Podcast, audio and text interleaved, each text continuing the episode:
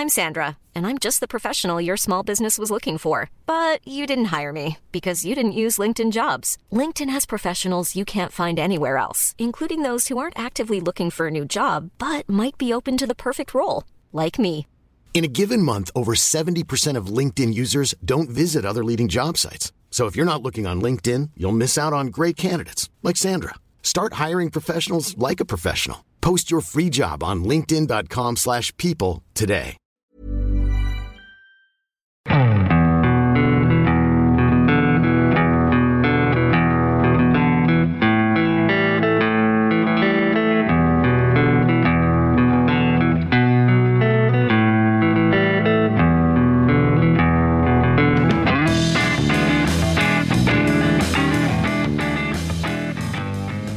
Hello and welcome to the Second Tier Podcast. I'm Ryan Dilks and I'm joined by the Oli McBurnie to my Iliman Ndiaye.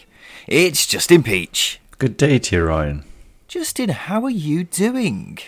I'm really good. I'm I'm very good. Again, I'm, I'm trying not to make it sort of a, a weather focused intro, but my God, is it humid? And my God, am I sweating almost every second of the day profusely? It's a lot of information to share, but I feel like I need to vent it because it's been an uncomfortable day or two trying to get to sleep. I think. Hey, I'm all here for it. Do you not have an air conditioned office? No, surprisingly not. My my two bed terrace house in Derby does not have an air conditioned office. Ah, you're still working from home, are you? Okay, that that won't help things, will it? Well, in that case, then, of course, you're going to be sweating your bollocks off every single day, Justin. Well, yeah, and uh, well, even at, even at bedtime, my again my my thirty five pound fan from an unnamed provider of fans, which is also a tool shop. Um, This isn't trying not- to see, mate. yeah, yeah, I know. I don't know why. I just it's from Tool Station. um, yeah, it's it's not doing the job surprisingly enough.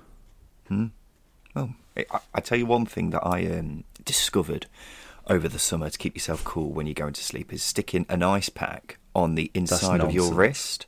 All right, No, sorry, no, no. sorry. Yeah, yeah, no, sorry. I thought you were going to say in front of a fan. I, I jumped ahead of you.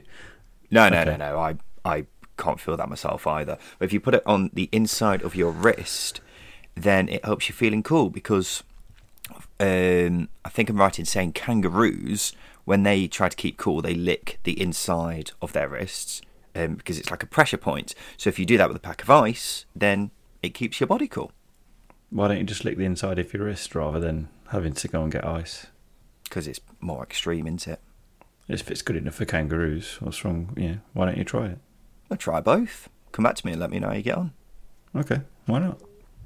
Welcome to the number one championship specific podcast, the second tier. Thank you for joining us wherever you are. This is a midweek edition of the second tier where we're looking ahead to the coming games in the second tier this weekend. We'll also talk about some of the news from the past few days as well, and then finish off with a little game we like to call Diddy or Didn't He? But before we get underway, let me tell you, listener, about our friends at Fansbet, the fan led sports betting company committed to supporting charities and causes which are important to fans. Do check them out by clicking the link in the description of the podcast and claim your 200% sports deposit bonus of up to £200. Terms and restrictions apply. Full details on site. 18 plus. Please do gamble responsibly.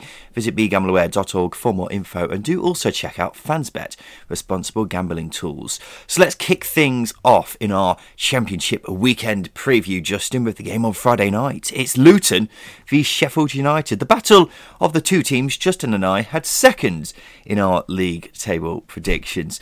Luton got their first win at the weekend, and I imagine, Justin, very confidently that Nathan Jones would do anything to build upon that result. Nathan Jones will do anything to get a win. He'll kick someone's grandmother downstairs to Yeah. get three He- points. he takes you've got to die to get three points to a whole new level, doesn't he? I don't want Absolutely. to know what Nathan Jones will do to get three points.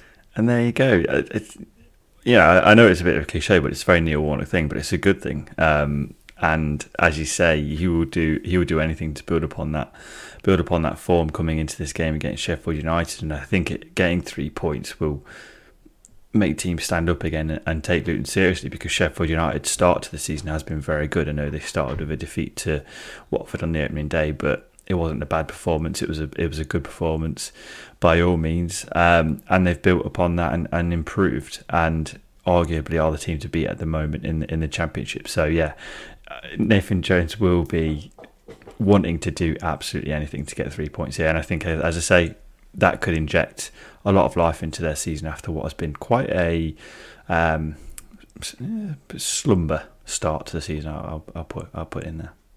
Sheffield United are obviously top of the league, aren't they? Without a doubt, the standout team in the division for me, not just in, in terms of where they are on the table with the results they've had, but also with the performances. They, aside from that Watford game on the first day of the season, have been the better team in pretty much every game. And that Blackburn win at the weekend was the best performance I've seen from a team this season. It was just completely dominant. Blackburn offered next to nothing, and Sheffield United probably could have on another day, maybe could have scored more than five. It was that one sided. But Sheffield United and Paul Heckingbottom just need to make sure they can keep this momentum going, don't they? A lot easier said than done, but even just a good performance and avoiding a loss would make that continue for me. Luton are without a doubt a better side than their results suggest, not just in terms of the squad they've got, but the performances too. They've been quite unfortunate so far, I think. And if Sheffield United were to get a point here, I'd say that's a decent result. Based on how they've played so far, Paul Heckingbottom would obviously fancy their chances of getting a win, but Luton are a good side, and need I remind you that they've only lost twice at home in the league this year, too. So, Kenilworth Road, as we all know, is a tricky place to go at the best of times, and this is only going to be a really, really tricky game for Sheffield United to get three points from, and that's why I think a point wouldn't be a bad result and just keep that momentum going. Yeah, you put it perfectly. I, I do think um, Heckingbottom going to Kenilworth Road and coming away with a point, at least a point, would be a huge, huge plus for for um, for Sheffield United because Luton are going to take points off teams. You've you've you've noted their unbeaten run uh, at home, or sorry, their their record at home. Um, it's a it's a hugely positive one, and I know Sheffield United can be hit and miss at times away from home. Their home record, like Luton, is is absolutely fantastic, but they do struggle to replicate those home performances on the road, which isn't a, a massive thing. Not many teams can do that, but if you are looking to win the title or finish in the top two, you've got to do that um, more often. But they've got ten points from twelve. They've scored two or more in the last four games. Um, it's a really good time for Sheffield United. So saying that, I wouldn't be surprised if they come away with three points because you've got Sheffield United who are being very clinical at the moment. Luton is still going through the motions. Um, I know they got that, that, that win, but it's it's a tough game to come into straight off the back of a a, a, a win against uh, Swansea. It certainly is. Justin, can I get a score prediction from you? I th- I think it'll be two one to Sheffield United. I will go one all. I think it will be a draw, but the most likely team to win it would probably be Sheffield United, just because they're in such imperious form at the moment. In the early kick-off on Saturday, it's the Alex Neil derby, Sunderland v Norwich. Interesting, isn't it? As Norwich have started to pick up, but can they keep it up, Justin Peach? I think it's a difficult game um, to to try and do it, um, and much like Sheffield United, Luton, I, I don't think coming away from uh, the Stadium of Light with a, at least a point for um, for Dean Smith's side, I don't think that's a bad thing. Um, it's going to be a tricky, tricky trip for them. Um, and as you say, it's the early kickoff as well, and early kickoffs are always tight games. Um, they're very rarely they're very rarely open, um, and I think that's going to lead into it somewhat. But then again, at the same time, you've got Josh Sargent who's been resurgent. Um, he's looked really, really sharp in the last two games. Um, you've got Nunez coming in as well, who's who's added a spark and Sinani as well in that in that final third. Um, and and they're looking they're looking very very neat defensively, and obviously going forward they're creating chances. So it's a very nice blend. But you're coming up against the Sunderland side, who Norwich fans will know a lot about in terms of how Alex Neil sets his teams up. They're going to be hard to break down. They're going to be hard to beat, and they're going to hit you on the counter attack. They did a really good job of, of that against Stoke. As soon as they went one 0 up, Stoke barely offered anything of any interesting to talk about. They they were quite blunt. I know it's Stoke and it's not quite Norwich, um, but it was still a really good away performance, and they are a much better side at home, much like a lot of teams in the division. Yeah, well, one interesting aspect is that they've lost both away games and have picked up seven points from a possible nine at home. So I think one thing Dean Smith won't want to happen this season is for them to have a big contrast between their home and away form. So this will be a big test of that particular aspect. They only picked up 10 points away from home last season, the lowest in the Premier League. So it's something he's definitely struggled with so far in his time as Norwich boss. And if Norwich are going to be contenders for the top two, that many people are tipping them to be, it needs to be sorted out ASAP, doesn't it? Going to the Stadium of Light. That's always going to be a tricky journey, isn't it? Not just because it's bloody miles away, but because it's Sunderland and they've had the biggest attendances in yeah. every home game so far this season. The fans are buzzing right now because of the way the club's being run. They're riding the crest of a wave, aren't they, Sunderland? And only the one loss, that was away at Sheffield United when they were down to 10 men for two thirds of the game. So, yeah, they're, they're just a side that are just loving life right now. They'll be feeling like the sky's the limit. And of course, it helps when you've got players like Ross Stewart, who's in brilliant form right now that will only add encouragement because he's been unreal, as well as, you know, Ellis Simms, Jack Clarke. These players have all been starting off the season really, really well in a red and white shirt. So I think it's a really tricky game to call, Justin. Which way are you going? I'm sitting on the fence of it. I think that left hand side for Sunderland is going to be problematic because you got Max Aarons, who's a very experienced wing back, against Jack Clarke, who's an uh, inexperienced wing back, and that will open up a lot of avenues for, for Norwich, I think. Um, so I think it'll be a tight game. I'll go with a 1 1 draw. I'll go for a 2 1 win to Sunderland. Based off everything that I was just saying before, Sunderland are just flying. Um, and Norwich's away form is a cause for concern. This will be a great way to you know, show that it's not as much of a concern for people as it should be. But because of their past form and Sunderland's just loving life, I'll go for a Sunderland win. Rotherham v Birmingham. Many people will be expecting this to be a relegation battle this season. Rotherham are unbeaten, just the one win on the board right now. How have you assessed them so far, Justin? I've I've really liked Rotherham. They seem a lot more comfortable with themselves than Birmingham City do, for example. Um, and what I mean by that is, obviously, I think John Eustace is still going through the motions as to what his best side is, um, and he still doesn't have that strength in depth. Now Rotherham are still adding to their squad, still linked with players, which again is is a huge huge plus for for Paul Warne because they they do need to attract. Um, a high caliber player if they're going to stay in the championship, and that's that's proved very difficult for them. Um, but they've been very, very solid. They've been sharp on the counter attack, and they've been exactly what you expect them to be under Paul Warne, and that's a, a team that are very uncomfortable to play against. You go to that, um, you go to the Reading game last weekend, for example, absolutely peppered them, and it wasn't just Joe Lumley's mistakes. You know, Rotherham dominated the game. They dominated the midfield. Every time Barlaser got the ball, you got the front, um, the front line making runs in the channels and the ball going into the channels. It was it's it's it's like clockwork. It's it's almost telekinetic in a, in a way that they just know what they're doing when they need to do it, um, and that's getting them results. And I, again, I, going into this game, I, I fancy him to get a result here against Birmingham. Well, a couple of Birmingham's last three games will be a real cause for concern, won't they? They got a point at home to Watford, which was a good result, good performance too. But the loss to Cardiff was a really, really poor performance. And then most recently, they lost to a Wigan side who were down to 10 men for 80 minutes. So they were great for the first couple of games, and then two poor performances out of five isn't a bad ratio in fairness, but the warning signs have appeared, haven't they? That Wigan game was it, it was a real, real, it was a real slodger game, wasn't it, for um, them to actually get anything out of it. And even though Wigan were down to 10 men for so long and Birmingham dominated, at no point did I ever think, oh, we're going to really hang in on here. And that's a problem. And the same goes for the Cardiff game before, where Birmingham offered next to nothing going forwards.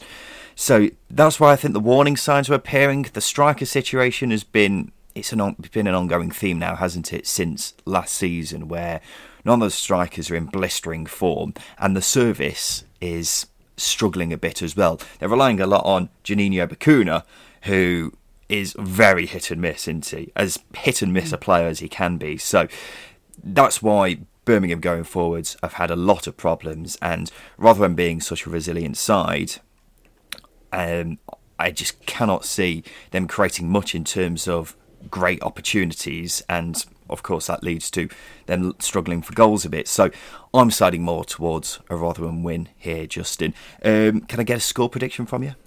I'll I'll go a two 0 Rotherham. As you say, you, you've put in everything out that you needed to point out with Birmingham. They're relying heavily on Bacuna, which is a is a heavy burden for a team that doesn't have too much else going forward in the way of personnel. So I think Birmingham will struggle to, to create chances here, and Rotherham will do, will do what they've done all season.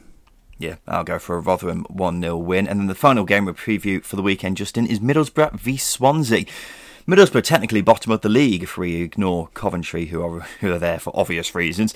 Yet to win a game and need to be heading into this expecting to get three points. Chris Wilder's side, don't they? Yeah, well, you've got two managers in this game who are in dire need of a win, dire need of three points. Um, but I think it's a game where I think it will finally click for Boro, whatever way. I know I, I, I, I, raised a few questions about whether they'd been found out or not, but I think this is the ideal game for them to, to come into because, in some ways, I do think Russell Martin is naive in that he just wants to push his philosophy out. Doesn't matter who the opposition is, they'll play their philosophy, which is absolutely fantastic. You're going to develop players doing that, but I think you do need to tweak things a little bit, and maybe they do from time to time. But I think Boro will be a lot happier without possession in this game. They'll be a lot quicker at turning the ball over and a lot more clinical and aggressive at getting into that final third and getting balls across the box, which I, which is why I think it could be yeah, three or four nil uh, for for Boro because I just think it's you look at West Brom last weekend where it finally came together for them, and then you've got Boro here where I think it can finally come together for them because they've been creating shed loads of chances, just haven't been putting away. So I'd be surprised if they don't do that here. So I, I do think it could be three or four nil for Boro. Well, the way they've been playing, they've got to win sooner or later, haven't they? They have simply got to get three points on the board soon, um, because they they can't keep playing as well as they have been and not get a win sooner rather than later. Plus, they'll have all the new signings that they brought in, likes of Rodrigo Muniz. Matt Clarke is reportedly about to um, join at the time of recording.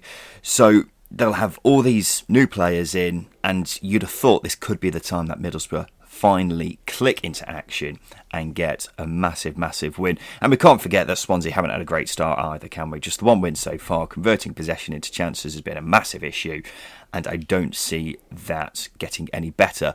Against the Middlesbrough side, who have been conve- conceding a lot of goals um, in the first five games, but at the same time, it's a Chris Wilder team, and I don't see that being a continuing theme as the season goes on. So I'll go for a Middlesbrough win here, Justin. I won't go as far to say a 3 or 4 nil, but I'll go for a solid 2 0 win for the Boro. I think it'll be a wake up call for Swansea. I think that high line's going to hurt them. So I do think it'll be, I think it'll be 3 1. Interesting. Right, Justin, let's take a quick break. After that, we'll talk about some of the news in the Championship from the past few days.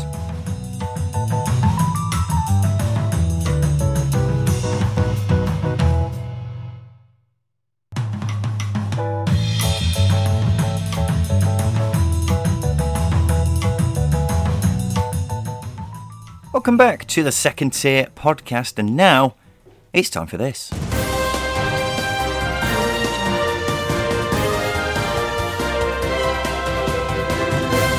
Yes, it is indeed time for the news. And Watford wingback Hassan Kamara has been sold to sister club Udinese for a reported £16 million and immediately loaned back for the remainder of the season. Watford's owners have essentially paid themselves this money to help with Watford's cash flow.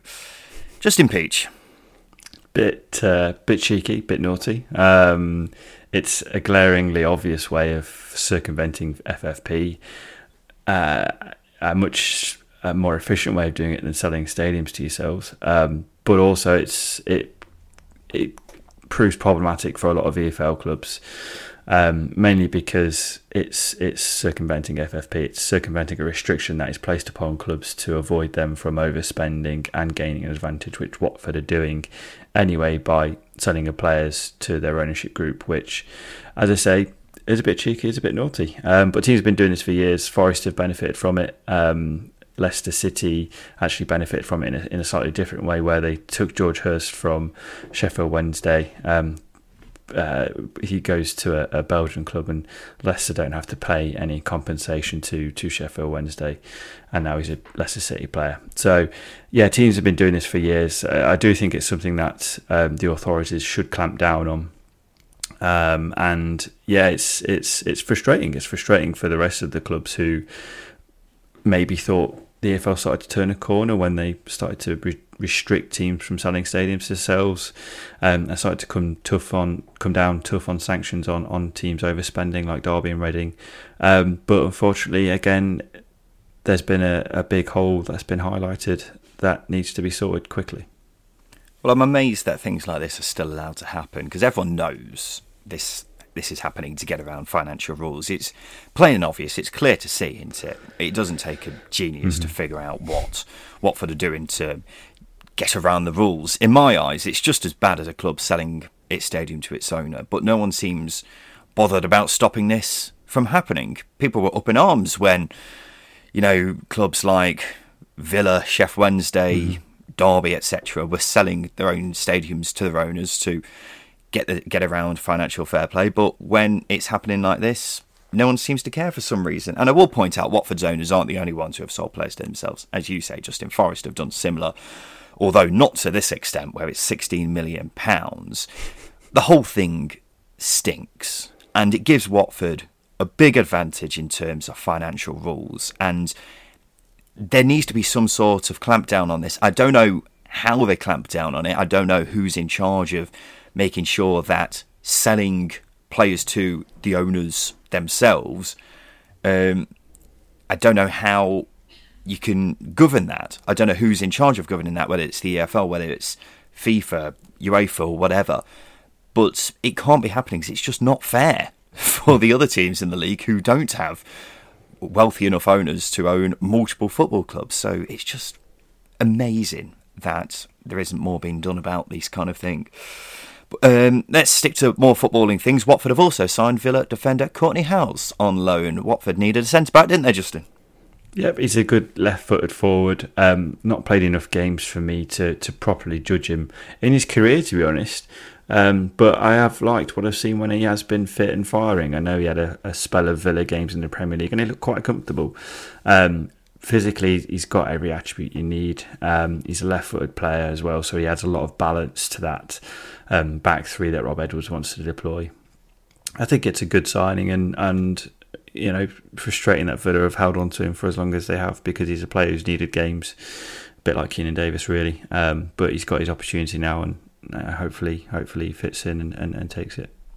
Well, I think he's stepping down to more his level, isn't he? And I'm not sure that's a good thing. As you say, he's only managed 44 league appearances in the past five years, so I'm not really too fussed about this move, if I'm being honest. It helps them tactically because they needed a left sided centre half.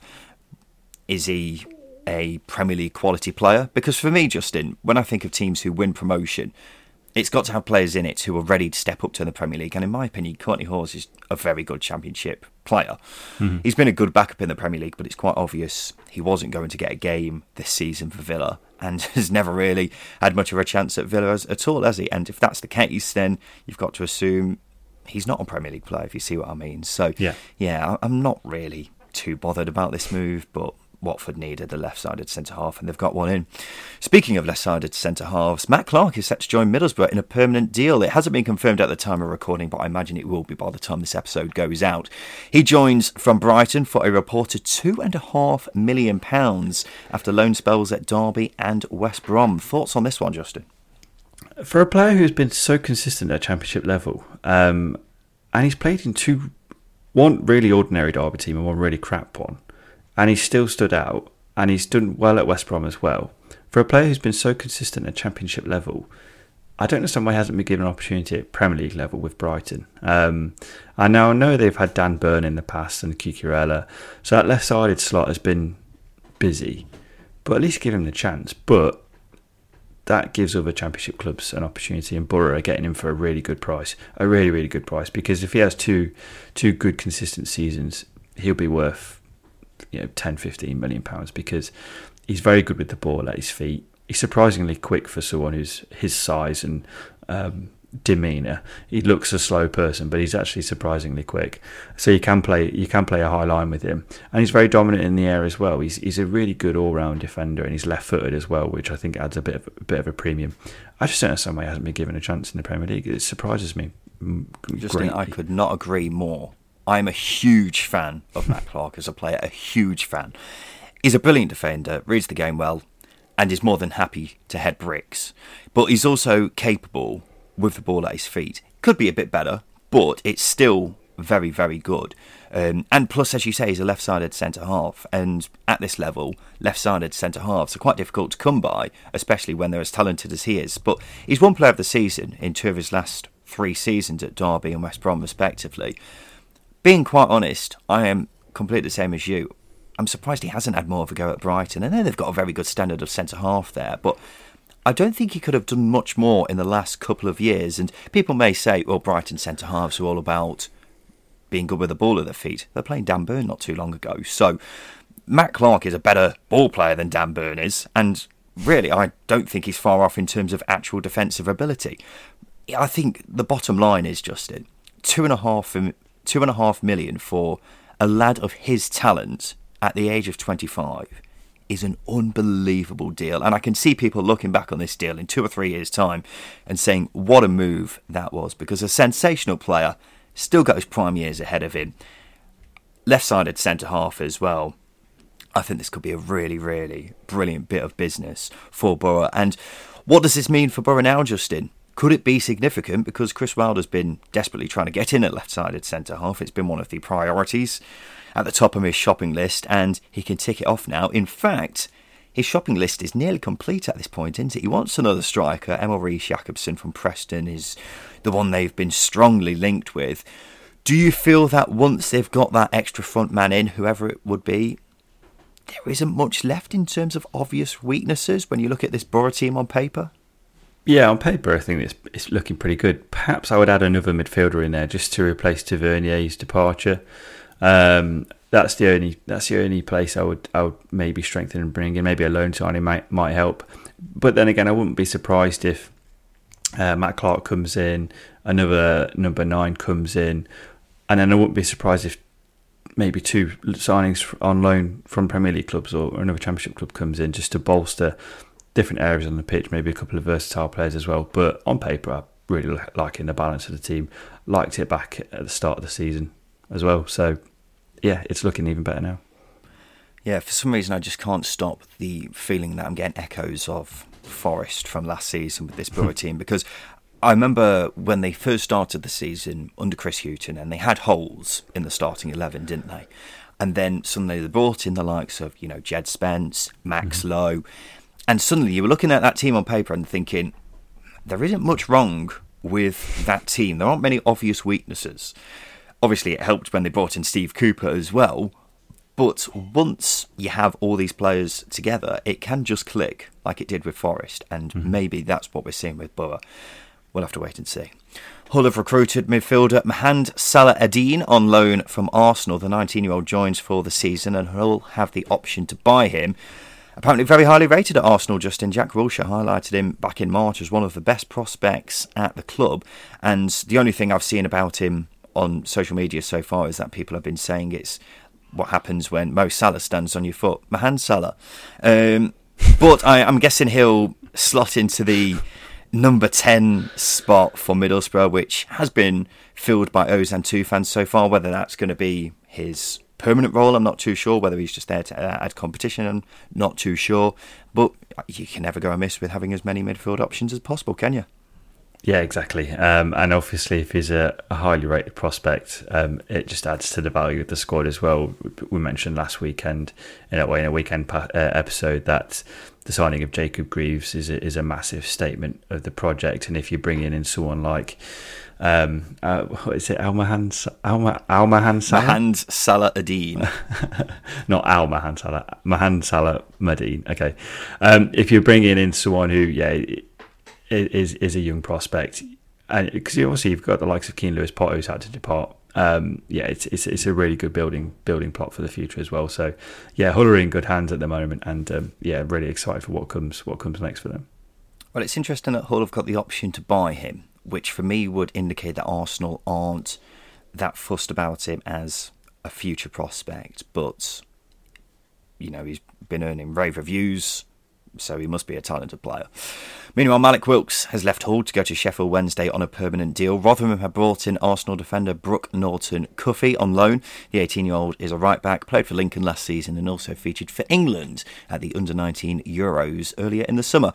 Away from the confirmed deals, and the final bit of news is that Ben Brereton Diaz has no intention of signing a new deal at Blackburn, according to Sky Sports. The forward is out of contract at the end of the season as he looks to be trying to force a move away, Justin. Yeah, it's, it's, it's unsurprising, really. Um, and, and, look, if if he still puts in 100% until the end of the season, then absolutely fair enough. Um, but if Blackburn had chances to sell him in January and this summer, then they should have taken it. I think I, I can't remember when I said it. May have been back in between sort of May, July time. But if a bid came in, I was saying they should they should sell up because you're not going to get that sort of fee for a player who's in, his, in the last year of his contract yes, they, they may have shot themselves in the foot slightly, but at the same time, you've got a player in his peak powers at the moment um, who's at the top of his value. Um, and yeah, you need to you need to you need to sell, but at the end of the day, it's too late for them to bring in a replacement. So they've got to they've got to manage the situation with with um, with Brereton Diaz because if it goes if it does go sour, they're they're very short of options in the final third.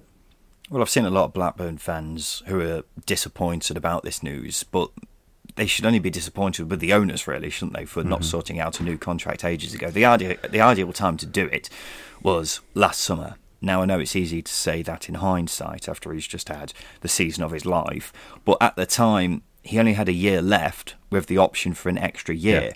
And when you consider they paid so much money for him initially, it's a bit daft, really, that they didn't give him a new deal at the time. So you can't be upset about about a player wanting to play at the top level because he knows it's going to be very unlikely that that's going to happen with Blackburn. So this is his chance to make that happen by getting a move this summer. Otherwise, Blackburn are just going to have to lose him for a free, won't they? One question, I suppose, is how much do you think a fair asking price is for Ben Brereton and Diaz, Justin? It's always difficult to say when players do enter the last year of their contract because in January he can speak to clubs abroad and they'll lose him for free. So if you're going to say, if you're going to get a bid for him now, you're looking in the region of seven to eight million pounds. He's worth more than that, obviously, but just because of his contract running running down, Blackburn haven't got a strong hand here. They, the same thing happened with Adam Armstrong. Didn't have a strong hand with him, and you quote yourselves twenty million pounds was probably worth that last summer. Well, actually, it was probably worth that more more so in January.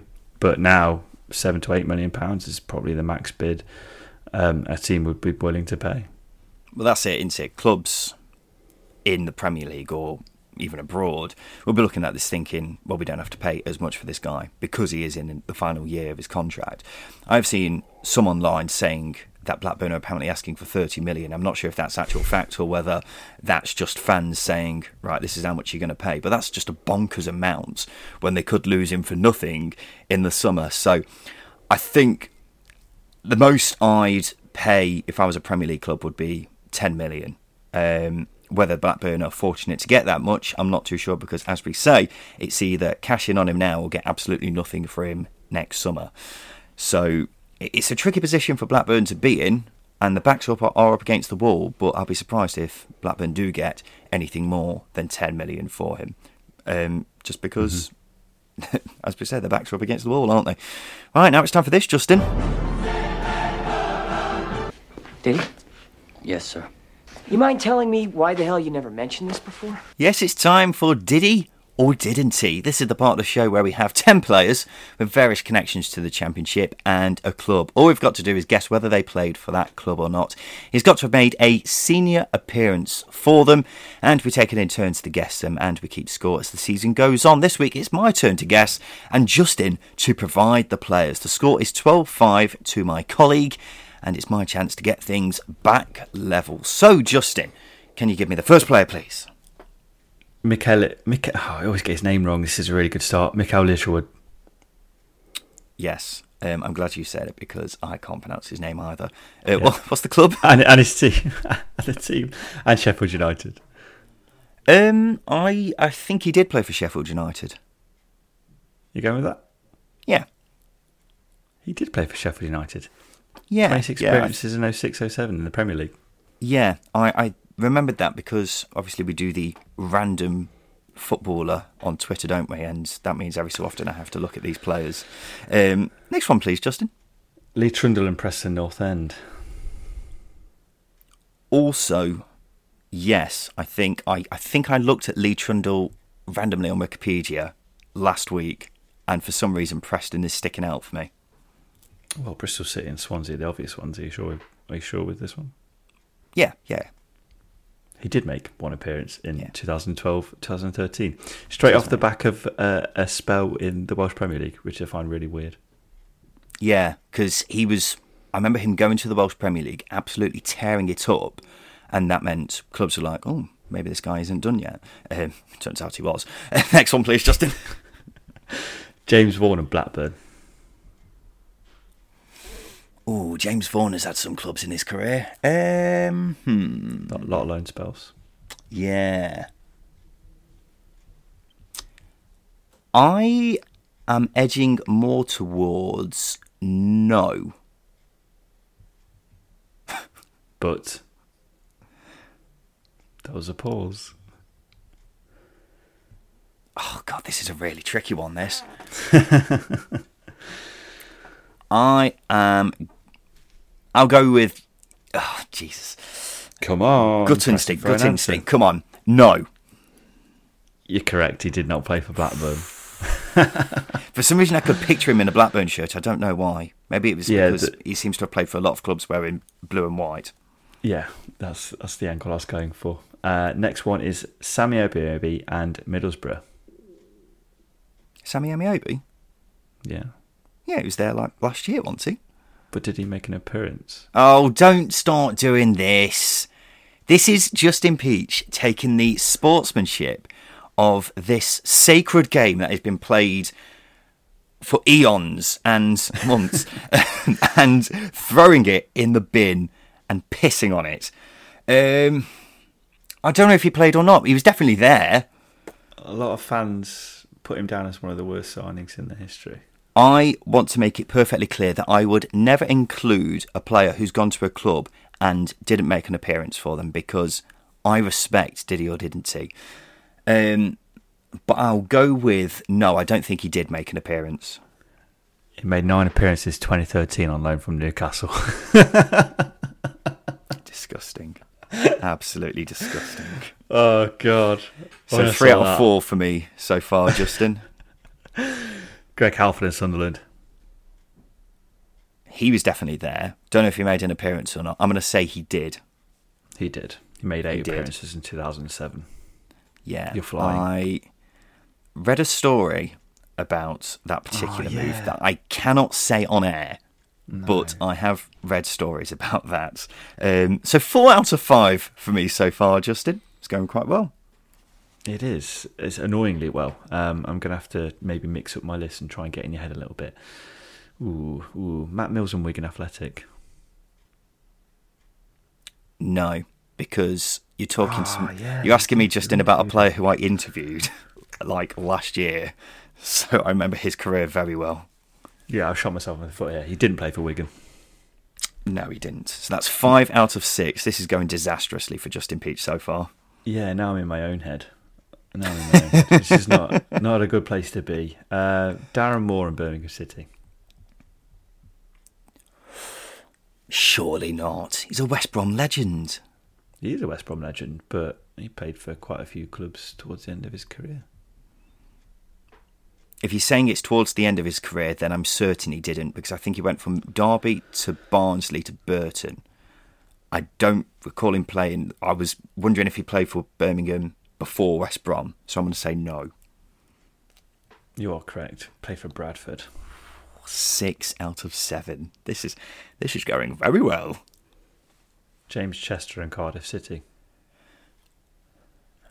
James Chester comes up a lot on this game, doesn't he? Yeah, I, think, I think we had have, have had him recently. I'm going to say no. Yes, you're right. I'm going to draw. I'm going to guess from that sigh that I am correct. Seven out of eight. Shane Duffy and Burnley. Shane Duffy and Burnley. I mean, the boot fits, um, but I, can't picture him in a Burnley shirt. So you wait. I'm I'm saying no. He didn't play for Burnley. You're saying no. You're incorrect. He made one appearance in 2012. For God's sake. So that means it's seven out of nine, one remaining, and I can go ahead. DJ Campbell and Millwall. DJ Campbell's. Jesus. He's had a few spells. Um, I don't think so. Hang on. I'm going to say, oh God, gut instinct. No. You're incorrect. He had a loan spell in 2014. Scored Right. twice in nine. Had a lot of spells in London. My gut has let me down when it's so often been right for me. so there we are. It means it's 12 all now for the season. Me and Justin have levelled up after the first two full rounds of game weeks. So here we are, did he or didn't he? Very tight at the start of the season. Justin, are you disappointed with how that game went for you? Yeah, I thought there was some because the Lee Trundle one I thought would stump you, and I thought it was a good place to sort of get it in early. But I got it from Wikipedia on Twitter. I, I saw that and I was like, okay. And I imagine hmm. you saw the same thing. I'm quite disappointed in myself now. Maybe I should have left it a couple of weeks because that is a spell that no one should, no one remembers. I don't think anybody remembers that. you did me over with the Sammy Ameobi one because you psyched me out of it when really I should have got that one uh, because I knew he, I, he was at Middlesbrough last season or might even be there now actually. But um, whatever the case, he, he was definitely there, but I didn't realise he had a loan spell before. But there we go, ladies and gentlemen. That's been Did He or Didn't He? And that's been the Second Tier Podcast for midweek. By the way, if you have any suggestions for Did He or Didn't He, me and Justin won't um, turn them down if you send them to us in our DMs. They're, they're very difficult to come across. So if you do have any, uh, let us know by all means. But there we go, ladies and gentlemen. Second tier podcast wrapped up for midweek. We'll be back again on Sunday to go through all the championship games coming up this weekend and also talk about some of the news from the past few days as well. So this has been the second tier podcast back again on Sunday. I've been Ryan Dilks I've been Justin Peach. and a big thank you for listening.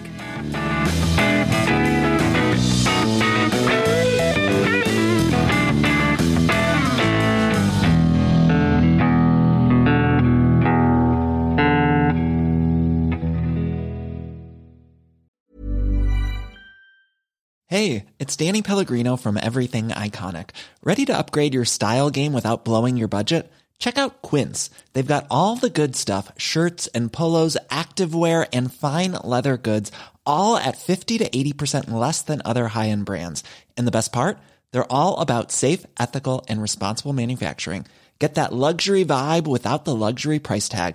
Hit up quince.com slash upgrade for free shipping and 365 day returns on your next order. That's quince.com slash upgrade.